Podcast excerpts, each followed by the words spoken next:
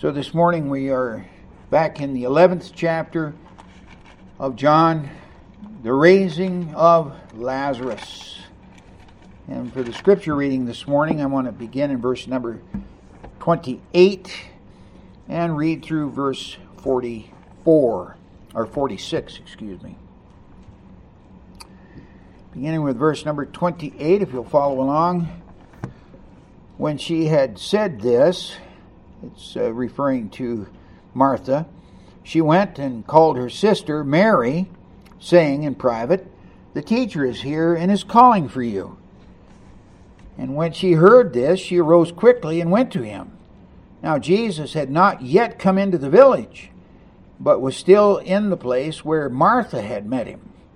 And when the Jews who were with her in the house consoling her, saw Mary rise quickly and go out, they followed her, supposing that she was going to the tomb to weep there.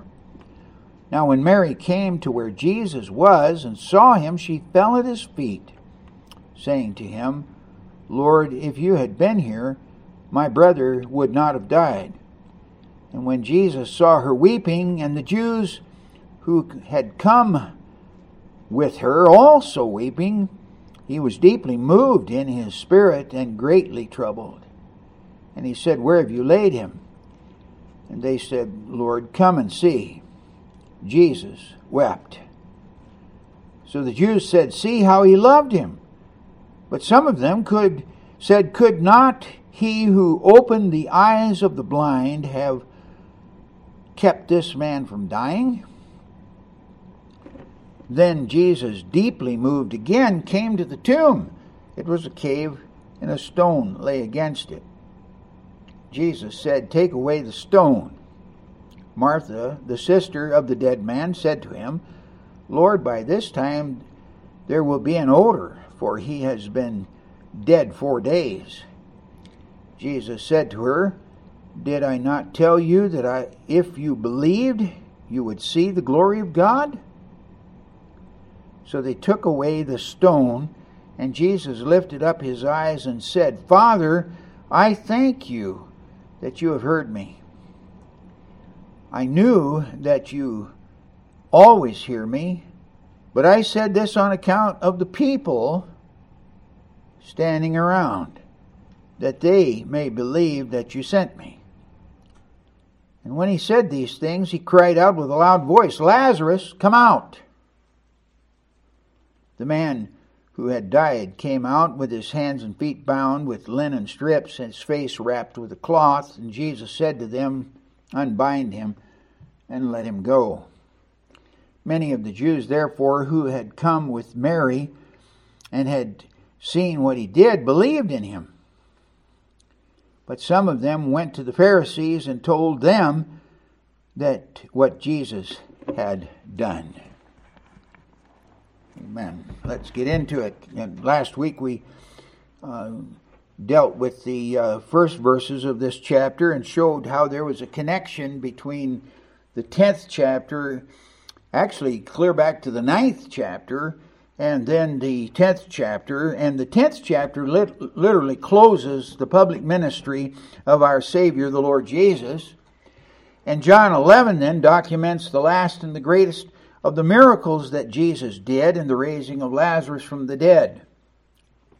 This miracle was not a public miracle in, in the sense that it really had nothing to do with his teaching and ministry, uh, but uh, was for the sake of his own disciples, his own believers, his own people this family here from Bethany that uh, Jesus loved. He had friends. Jesus had friends.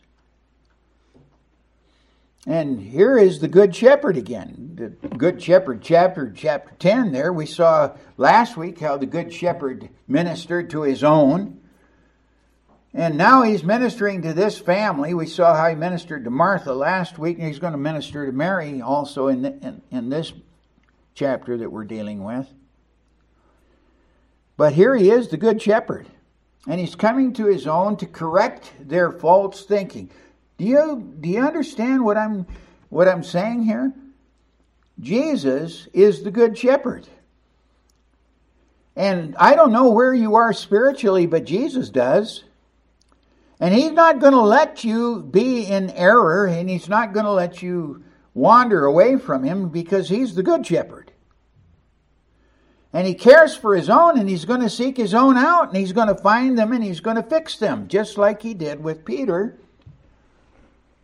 who decided to quit, as we discussed before. And so what, what we have here is, is this, the good shepherd is going to minister again. So that's really the focus of this. So, but it is also here the trigger event that's going to cause the Sanhedrin to actively carry out their plan to kill Jesus. So chapters 11 and 12 are tied together and uh, are preparatory for the Passion Week. The main episode here that uh, we're dealing with is the tension now between Jesus' word and the signs which demonstrated his uh, messianic office. He was the Messiah because he did these signs. But the importance was not so much the signs, the signs were for identification purposes. People saw the signs and believed in the signs and, and wanted the signs, but it's the word that Jesus brought. He is the living word from God. In fact, John begins his whole, his whole gospel with this emphasis that he was the word made flesh and dwelling um, tabernacling among us and we beheld his glory through of the works but the, the emphasis there is uh, his grace and truth, which comes through the Word. The signs demonstrated this messianic office, but this tension then is evidenced in the anger that Jesus expresses. Jesus got angry. Paul says, Be angry and sin not. Jesus did not sin in his anger. And it tells us that we can be angry, but we better be careful not to sin in it. But Jesus did become angry. And why? Because uh, of the unbelief that is clearly evidenced in this whole incident. For example, Mary had a, a different relationship with uh, with Jesus than did her sister Martha. Martha, the two sisters here, uh, have a basic understanding of Jesus that, that's the same. Both expressed disappointment that the Lord had not come in time to heal Lazarus from his sickness. They both said identical words Lord, if you had been here, my brother would not have died look at verse 21 and then look at verse 32. They're, they're identical. But Jesus' response to each of these sisters is clearly different. Very different. And he addressed the specific need of each sister. Everyone is different. Nobody's the same. And the Lord's work with each is specific to that individual and his needs. So, in this message, I want us to examine here the Lord's treatment of these believing sisters. They're both believing sisters, and his anger at the unbelief of the Jews. So, the first point here is different responses, different needs. So, let's consider that. First of all, compare Jesus' response to each sister. With Mary, excuse me, with Martha, Jesus expressed what he was going to do. And why? Martha's a doer. She was a doer. And so he promised her, Your brother will rise again. That's verse 23. We looked at that last week. And then she expressed her faith, indeed, that Lazarus would be raised on resurrection day, because that, that was her hope. Her hope was, was based on the belief of the Jews that a day was coming, that's according to Daniel chapter 2, verses 2 and 3. That uh, many who sleep in the, in the dust of the ground or the earth will awake, some to everlasting life, some to everlasting shame and contempt. Even Job expressed hope in the resurrection. He said, Though worms destroy this flesh, yet in my flesh I will see God. So this was their hope, not not heaven. They weren't looking forward to dying and going to heaven like Christians do. They believed that they would be put into the grave. You read some of the Psalms there, and some of the uh, statements in the Psalms don't. You say, what did he mean by that? It says the dead don't praise you. Those that are in the grave are not any good to you. And uh, which meant that they really didn't believe that they were going to go join the Lord. In fact, uh, it, that they don't really join the Lord until after Jesus' resurrection. And then Paul says those who die in the Lord will, will go to be with the Lord. But before then, they went to Abraham's bosom and or to the place of torment, depending, to wait for the resurrection. And they, of course, did not have a full understanding of what that was until Jesus did come. But go back to uh, John chapter 5, verses 39 and 40, where Jesus said there, and John's building on these truths. See, this is what you see in the Gospel of John. He's building on these truths, and now he comes to Martha, who uh, uh, doesn't really understand this truth, but in that uh, chapter 5 verse 39 jesus said and this is the will of him who sent me that i should lose nothing of all that he has given me but raise it up on the last day for this is the will of my father that everyone who looks on the son and believes in him should have eternal life and I will raise him up on the last day. Yeah, there's a day coming. I hope it's soon. When all that are in the grave shall hear the voice of the Son of God, and they who hear shall live. So Martha knew that the Lord, uh, that, excuse me, Lazarus would be among those resurrected on the last day. Because she expressed that in verse 24. I know that he will rise again in the resurrection on the last day. And by the way, it's interesting. Lazarus, the name, derives from the Hebrew Lasar, uh, which is an abbreviated form of the name Eleazar, which means he whom God helps. Yes, Lazarus was one whom God was helping. And what Martha needed to understand here was to trust Jesus and His Word. Not, here again, let me just emphasize something. An awful lot of people trust doctrine. Now, I'm, I'm, I'm, I'm I'm all for doctrine. But doctrine teaches us to trust Jesus not doctrine. I have a hope of a future resurrection. But I don't live for the hope of resurrection. I live for the I live for the present reality of, of Jesus. He is my Lord and Savior. And because I, I walk with Him, I have this hope of a future resurrection. This is what Martha needed to understand.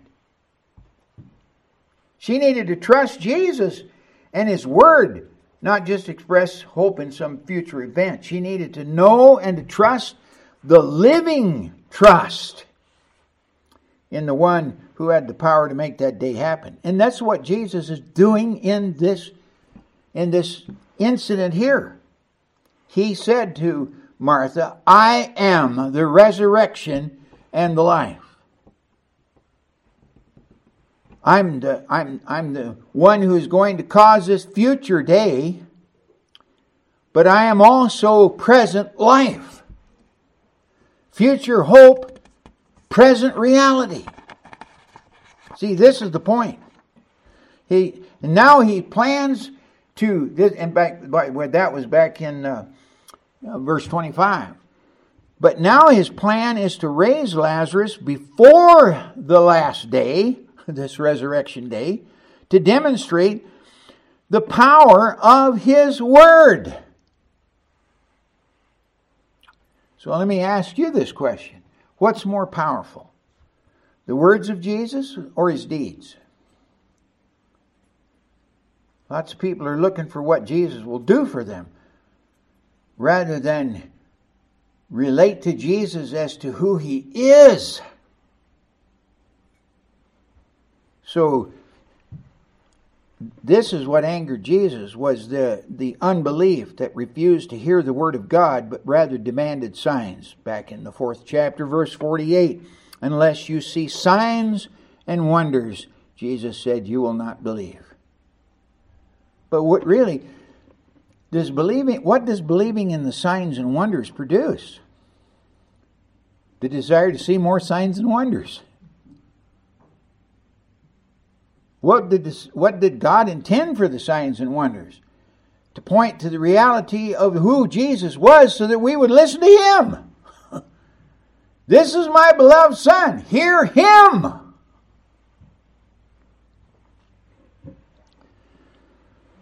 So, on the other hand, Jesus did not need to assure Mary with his words so much because Mary sat at his feet and listened to his teaching. That's back in Luke chapter 10, verse 39. Mary's different. Martha's the doer. She's, she's all for action. I'm going to serve the Lord.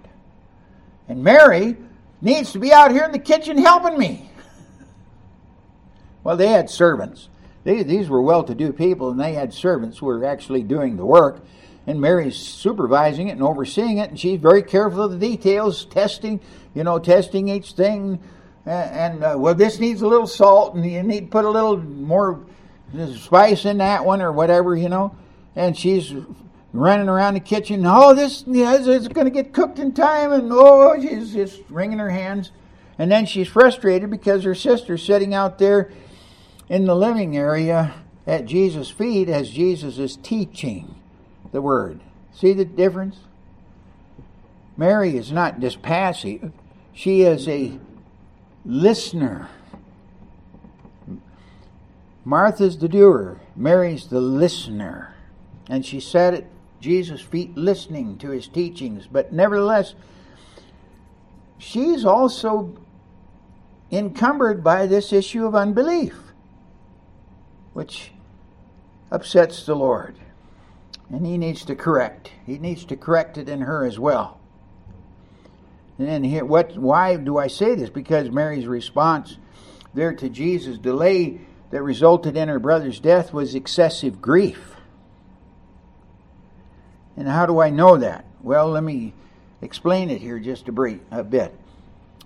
We read there that uh, in verse uh, chapter 10, verse 33, excuse me, 1133. Jesus saw her weeping, and the Jews who had come with her also weeping, and he was deeply moved in his spirit and greatly troubled. The Greek term that's, that's translated weeping is klaio. There's a number of words that are translated grief and weeping and uh, mourning in the scriptures. This one particular has the idea of loud outbursts of, of crying and wailing. It's often translated wailing. Now, don't misunderstand me. It is not wrong to, to mourn and lament. The uh, Psalms teach us this. The issue here is, is the intensity of the grieving a despairing grief of hopelessness. See, that was her problem. Martha said, I know he's going to be raised in the last day. But in the meantime, we have the loss of the brother, and, and so Mary is, here is grieving with a, with a grief that borders on hopelessness. And that's wrong. And that's what upsets the Lord. Such a grief must never characterize a true believer. Why? Paul expressed there in 1 Thessalonians chapter 4, verses 13 and 14. But we want you to know, uh, we excuse me, we do not want you to be un, uninformed, brethren, about those who are asleep. This is the the scriptural euphemism for a believer who dies. In fact, that's what Jesus used of Lazarus. He's asleep, and I'm going to go wake him. Well, the disciples misunderstood. They thought, well, if he's sleeping, that means he's on the mend. So you don't want to let him, you don't want to wake him, you want to let him sleep. Let the body do its work. Jesus said, no, you, you, you don't understand. Lazarus is dead. Well, if he's dead, there's no need to go. See, they that was their basic idea. So Paul here uses that euphemism here. But we want you to uh, do not want you to, to be misinformed, brothers, about those who are asleep. That is, believers who have died that you may not grieve as others do, who have no hope. For since we believe that Jesus died and rose again, even so through Jesus, God will bring with him those who have fallen asleep. Their souls have gone to be with the Lord, and when Jesus comes back in the resurrection, their souls will come with Jesus. So we don't we don't mourn, we don't grieve like those who have no hope. But sadly, this is pro- the problem with Mary's grieving. It was no different from that of the Jews who accompanied her. And I believe that this caused Jesus to be deeply moved. Or I think a better translation of that deeply moved is the term indignant. He was indignant in his spirit and greatly troubled. But he's the good shepherd, he's going to fix it. He didn't want Mary to be doing this excessive grieving that is a form of unbelief. And I, you know, I read commentators, and there are commentators who tend to express this response of Christ as showing sympathy and tenderness over and uh, over and not grief here over Lazarus. He was about to raise him from the dead. See. So why would he grieve his passing? So I think Jesus' grief was over the hard and unbelieving hearts of those he was looking at who were living. And it appears that Mary was included in this indignation due to her excessive grief. Hers would, would be corrected, though, as that of some of the Jews who joined her, but others would not. So consider then Jesus' response to the Jews when he uh, prepared to heal the man with the withered hand in the synagogue there on the Sabbath day in Mark chapter 3 and verse 5. The scripture says he looked around him with anger, grieved, same word, at their hardness of heart, indignant at their hardness of heart. So the Savior's concern then and anger, this is what we want to look at in the second point here. Jesus' anger concerning Mary and her companion's excessive grief is followed by the shortest verse of the Bible. And this is interesting. Here's a contrast. The term that's used here of, of this of Jesus weeping means that he just simply shed tears. He's a man. This is the this Greek word is used only here. But it just simply means he shed tears. He was moved and shed tears. And I think that, that, that John uses it here specifically to contrast it with that of the wailing of Mary and the Jews. Some Jews interpreted then his weeping as expressing his love for the now departed friend. And that may be so. I think there might be something in that. But again, Jesus is not grieving over Lazarus because he knows that he's just about to call him out of the grave. So why would he grieve over, over him? But I think he's expressing sadness at the at the condition of the of his own people, his own disciples. Others were more critical. And they said, Could not he who opened the eyes of the blind man, back to chapter 9 there, see, have also kept this man from dying? There will always be critics, but uh, here again, think about this for a minute. The sisters sent to their to him and said that Lazarus was sick. It's a four day journey. Four day journey from where Jesus was there in Bethania on the other side of the Jordan River back to Bethany, just two miles outside of Jerusalem. It's a four day journey. Jesus, if Jesus left immediately when he got the message. Lazarus would have been dead by the time he got there. Jesus waited two more days. So then Lazarus was in the grave four days when Jesus arrived. He still would not have been, if he had left immediately, he would not have been there in time to, to uh, heal him. No, this was God's plan. God is in charge of everything. The day of your dying is in His hand. And if He wants you to be healed, you will be healed. If He wants you to uh, wait till the resurrection, you will wait till the resurrection. God is absolutely in control.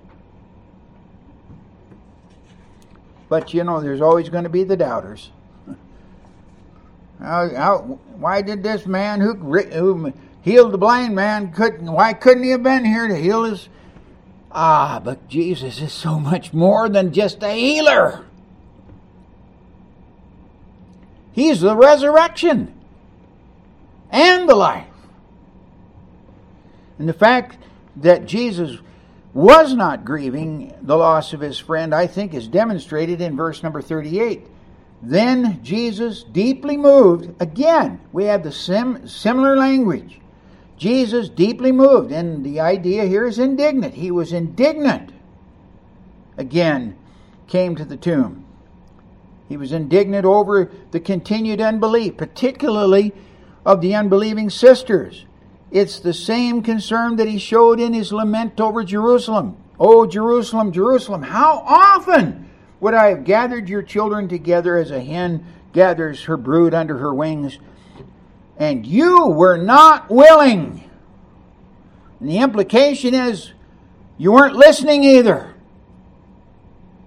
Had you been listening and had grace in your hearts, you would have been willing. So then Jesus pronounces the judgment upon them. See, your house is left to you desolate. The temple. Their hope was in the temple. That's Matthew 23, verses 37 and 38. But then, particularly, note what Jesus said in, in verse 39 of Matthew chapter 23. And this is, I think, really important. For I tell you, you will not see me again until you say, Blessed is he who comes in the name of the Lord. What day is that? Resurrection Day, when he comes to call those who are asleep out of the tombs, believers, and those who have died, unbelievers, to the judgment. So then note when Martha protested the removal of the stone covering from the tomb's opening, Jesus rebuked her again, he, and he said, Did I not tell you that if you believed, you would see the glory of God? That's verse 40.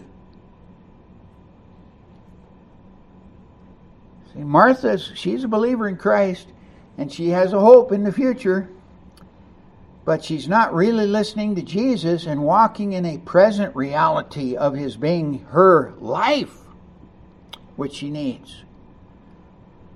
She not really listen to Him or believe in Him in this respect when He arrived. And rather than trusting His word, she gets caught up in the moment. My brother is dead. You could, you could have healed him, but he's dead. Now what? So Jesus assures Martha that Lazarus would live again, and she agreed, though, but only in the resurrection at the end of the age. So Jesus corrects her again by stating that he, not some future event, was to be her hope. Like many, Martha failed to understand the significance of his words and respond with a general, although correct confession I believe that you are the Christ, the Son of God, who is coming into the world. But who am I? Jesus says. I am, yes, I am the Christ, but who am I? And who am I to you? Did she really understand the words that she had just confessed? And if Christ was really truly with them, would he not have caused great joy and anticipation of his presence with them, even in their hour of grief? That's why Paul says, We sorrow not, even as others which have no hope. We don't sorrow like they. That's why lots of times you see in a, uh, when people have a, a believers have a funeral, they call it a celebration, a celebration of life. Because here is a believer who has lived a life for the Lord Jesus Christ, as imperfect as it may be, but he's not with the Lord. That's a cause of great joy. And even Mary expressed this same disappointment. Both women believed that Jesus would heal their brother of his sickness, but he died. Was he now beyond any hope from Christ? Now they're only left to grieve and hope that someday they might see him again, which they believed they would. Then, when Jesus observed their excessive or weeping, that is, wailing, of Mary and her, and, uh, her companions, he felt a quiet outrage. These Jews had the same hopeless despair that characterizes the heathen in their grief. This was unacceptable. It's a failure to trust God's word and to rest confidently in the truth of God's word. Unbelief is a terrible sin. It's God belittling, and it clearly angers God. We believers in Jesus Christ need to be very, very careful that we don't follow the same path. We correctly believe that the Lord is with us, but we believe it theo- theoretically, not vitally. Jesus said, I will never leave you nor forsake you. Then we, oh Lord, what's going to happen to us?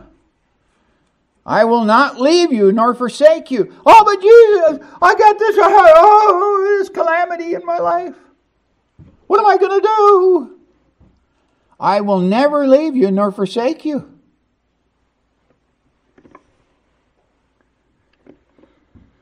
Yeah, we're, we're like Martha. We confess him, but then lack the, the realization that he is here now. We don't trust him unless he shows us a sign.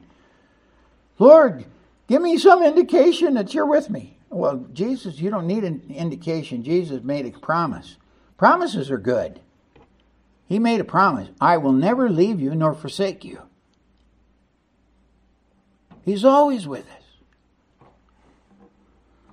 So then, coming to the grave, Jesus experienced this another, this second wave of emotion. Jesus experiences emotion. He's a man. He was deeply moved, indig- indignation, when he came to the tomb.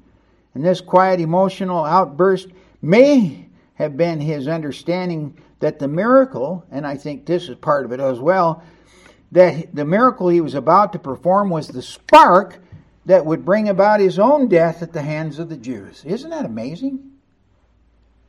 Who calls dead people out of the grave? But when we get into this a little bit deeper, we're going to see that this is exactly what happened. In fact, they said, We've even got to kill Lazarus again. Got to get rid of Lazarus. That shows you the, the, unbel- the hardness and unbelief of the human heart. And he's going to experience a similar emotion there at Gethsemane, there in Matthew uh, chapter 26, verses 37 38. He began to be sorrowful and troubled. Then he said to them, My soul is very sorrowful, even to death. So here's an amazing thing the animosity building against Jesus was totally blind to the awesome miracle that he was performing, particularly this one. His signs were the indisputable evidence of his divine origin and presence. The signs would have turned, should have turned the observer to the Word of God. However, the hatred of the sinful heart is so powerful that the miracles actually added to the rage to Jesus' enemies toward him. And that brings us to the third point here the resolution at the tomb. So remember what Martha said, and this I thought this is this is interesting and significant. Martha, when she first met him, after she said, I wish you had been here, and then my brother wouldn't have died. But then she adds in verse 22 Even now I know that whatever you ask from God, God will give you. So at the tomb, Jesus prayed, Father, I thank you that you have heard me. Why did he do that?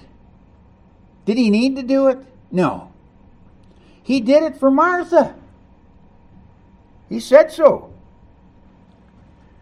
The prayer was directed to God as Father. I thank you, Father, that you have heard me. What does that tell us, too? That tells us that our praying, we, in our praying, we need to understand we're not just addressing some deity out there,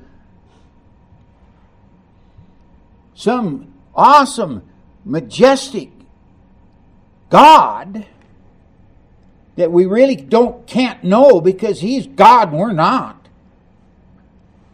But that he is Father. He's our Father. We can call him Father. To me, that is, that it is powerful. And he said, I, I knew that you always hear me. That's his confidence in the prayer of the Father. And you know what? It's the same confidence you and I need to have.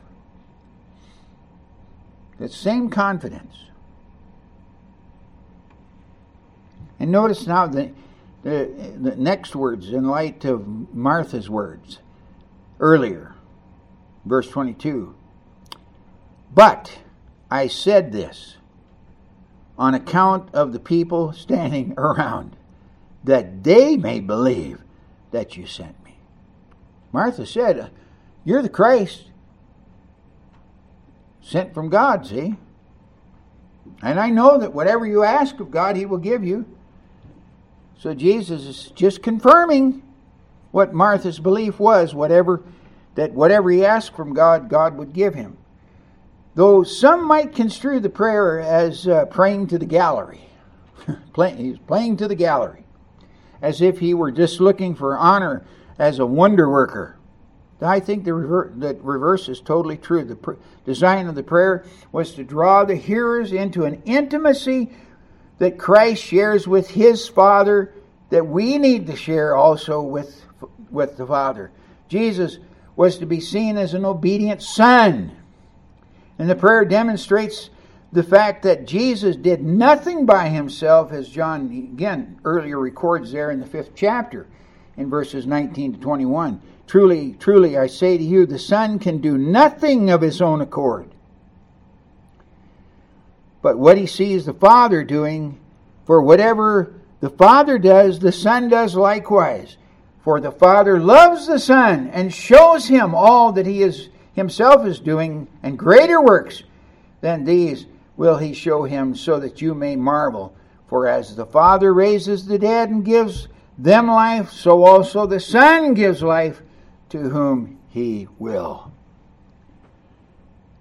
And Jesus is showing us that, like himself, we also must be totally dependent on the Father's will. You can compare that to Elijah's prayer there in uh, 1 Kings chapter 18, there on Mount Carmel, when he prayed, Answer me, O Lord.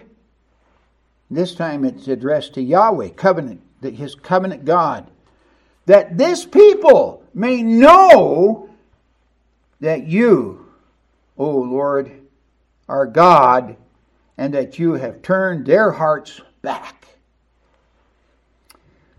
D.A. Carson says the Father, excuse me, the Son asks, the Father grants. I like that. And you know what that says? Because we're children of God, we can ask, and the Father will grant. And God did hear his prayer. And in anticipation of the last day, he's going to give us a preview of what he's going to do on the last day. He called Lazarus out of the grave, which illustrates the power of his word. What God says has power. What Christ says has power.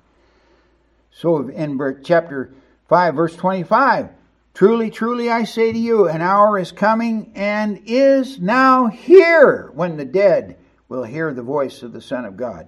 Now, I think that's a reference to regeneration. But he's showing that here too with respect to Lazarus.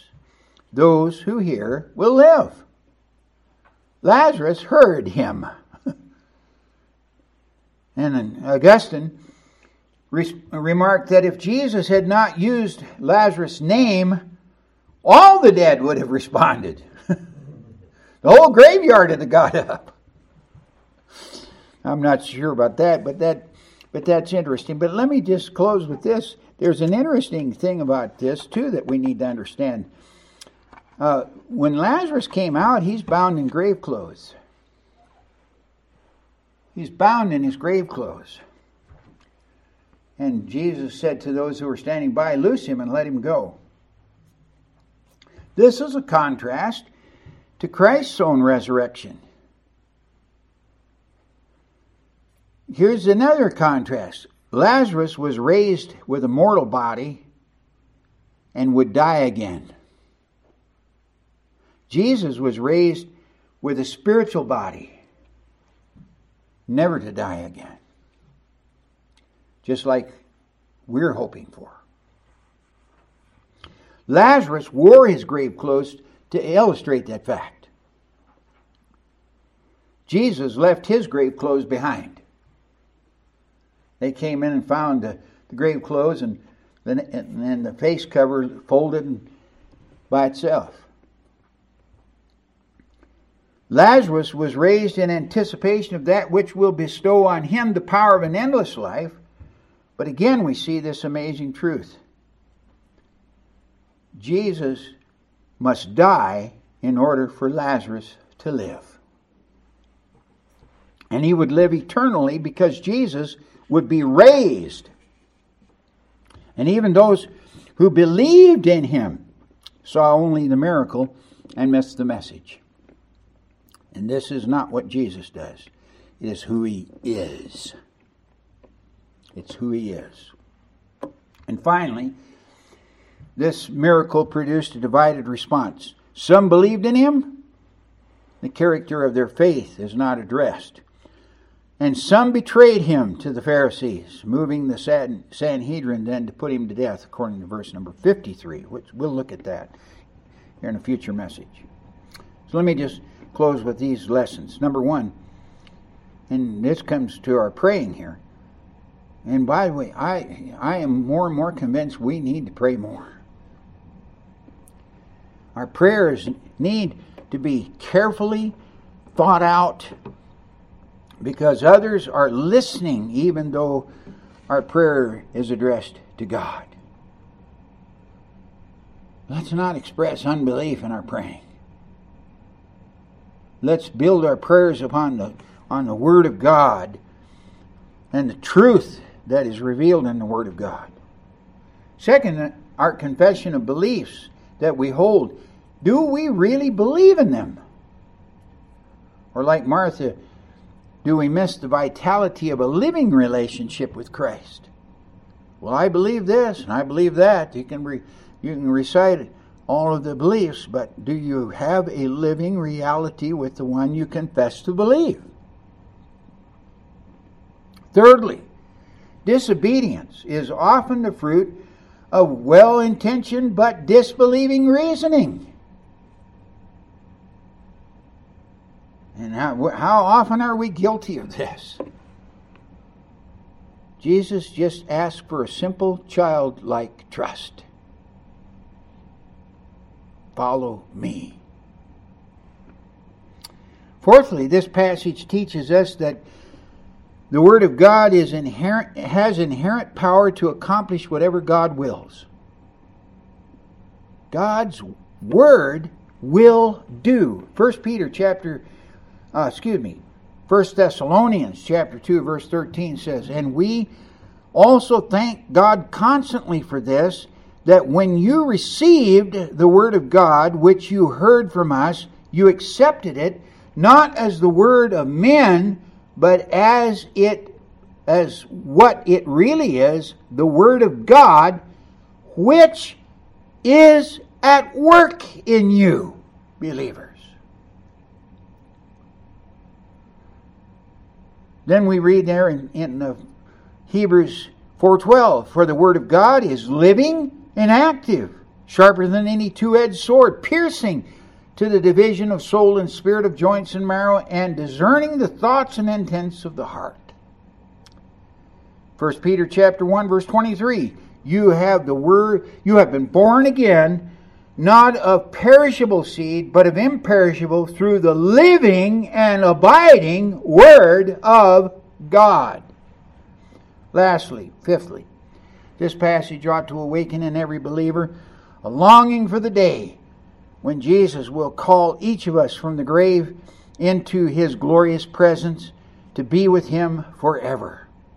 So I read in 1 Corinthians chapter 15, beginning with verse 50 I tell you this, brothers, flesh and blood cannot inherit the kingdom of God, nor does the perishable inherit the imperishable. Behold, I tell you a mystery. We shall not all sleep. There's the euphemism again for death. But we shall all be changed. See, Lazarus was raised but not changed. That, to me, is a significant truth. But the future is coming when we shall be raised and changed. In a moment, in the twinkling of an eye, at the last trump. For the trumpet will sound, and the dead will be raised imperishable and we shall all be changed. And he's implying here that some of us will be alive when this trumpet sounds. I want to be among the living when the trumpet sounds, but I may not be. And we shall all be changed, for this perishable body must put on the imperishable, and this mortal body must put on immortality. And when the perishable puts on immortality, and the mortal puts on immortality, then shall come to pass the saying that is written, O death is swallowed up in victory. De- o death, where is your victory? O death, where is your sting? The sting of death is sin, and the power of sin is the law. But thanks be to God who gives us the victory through our Lord Jesus Christ. Father, we thank you for this story and for its instruction for us. We're we're followers of Jesus. We're some of us are like Martha, we're doers. Some of us are more like Mary. We're we would rather sit and listen. But we all, Lord, are plagued with our doubts and our disbelief. And our Savior, I wonder how, how many times He's indignant with us for refusing to hear His word. Lord, we need your grace, we need your Spirit to work in our hearts, to teach us simple childlike faith, to follow Christ, to be obedient to His word, and to believe that what He says is what is, and to have a dynamic personal relationship with Him every moment of our lives. Lord, grant this to your people, and Lord, and I pray that by grace, if there's any listening to my voice who have never been saved, Lord, call them to a resurrection of life in regeneration and make them your children. And we'll praise you for it in Jesus' name. Amen.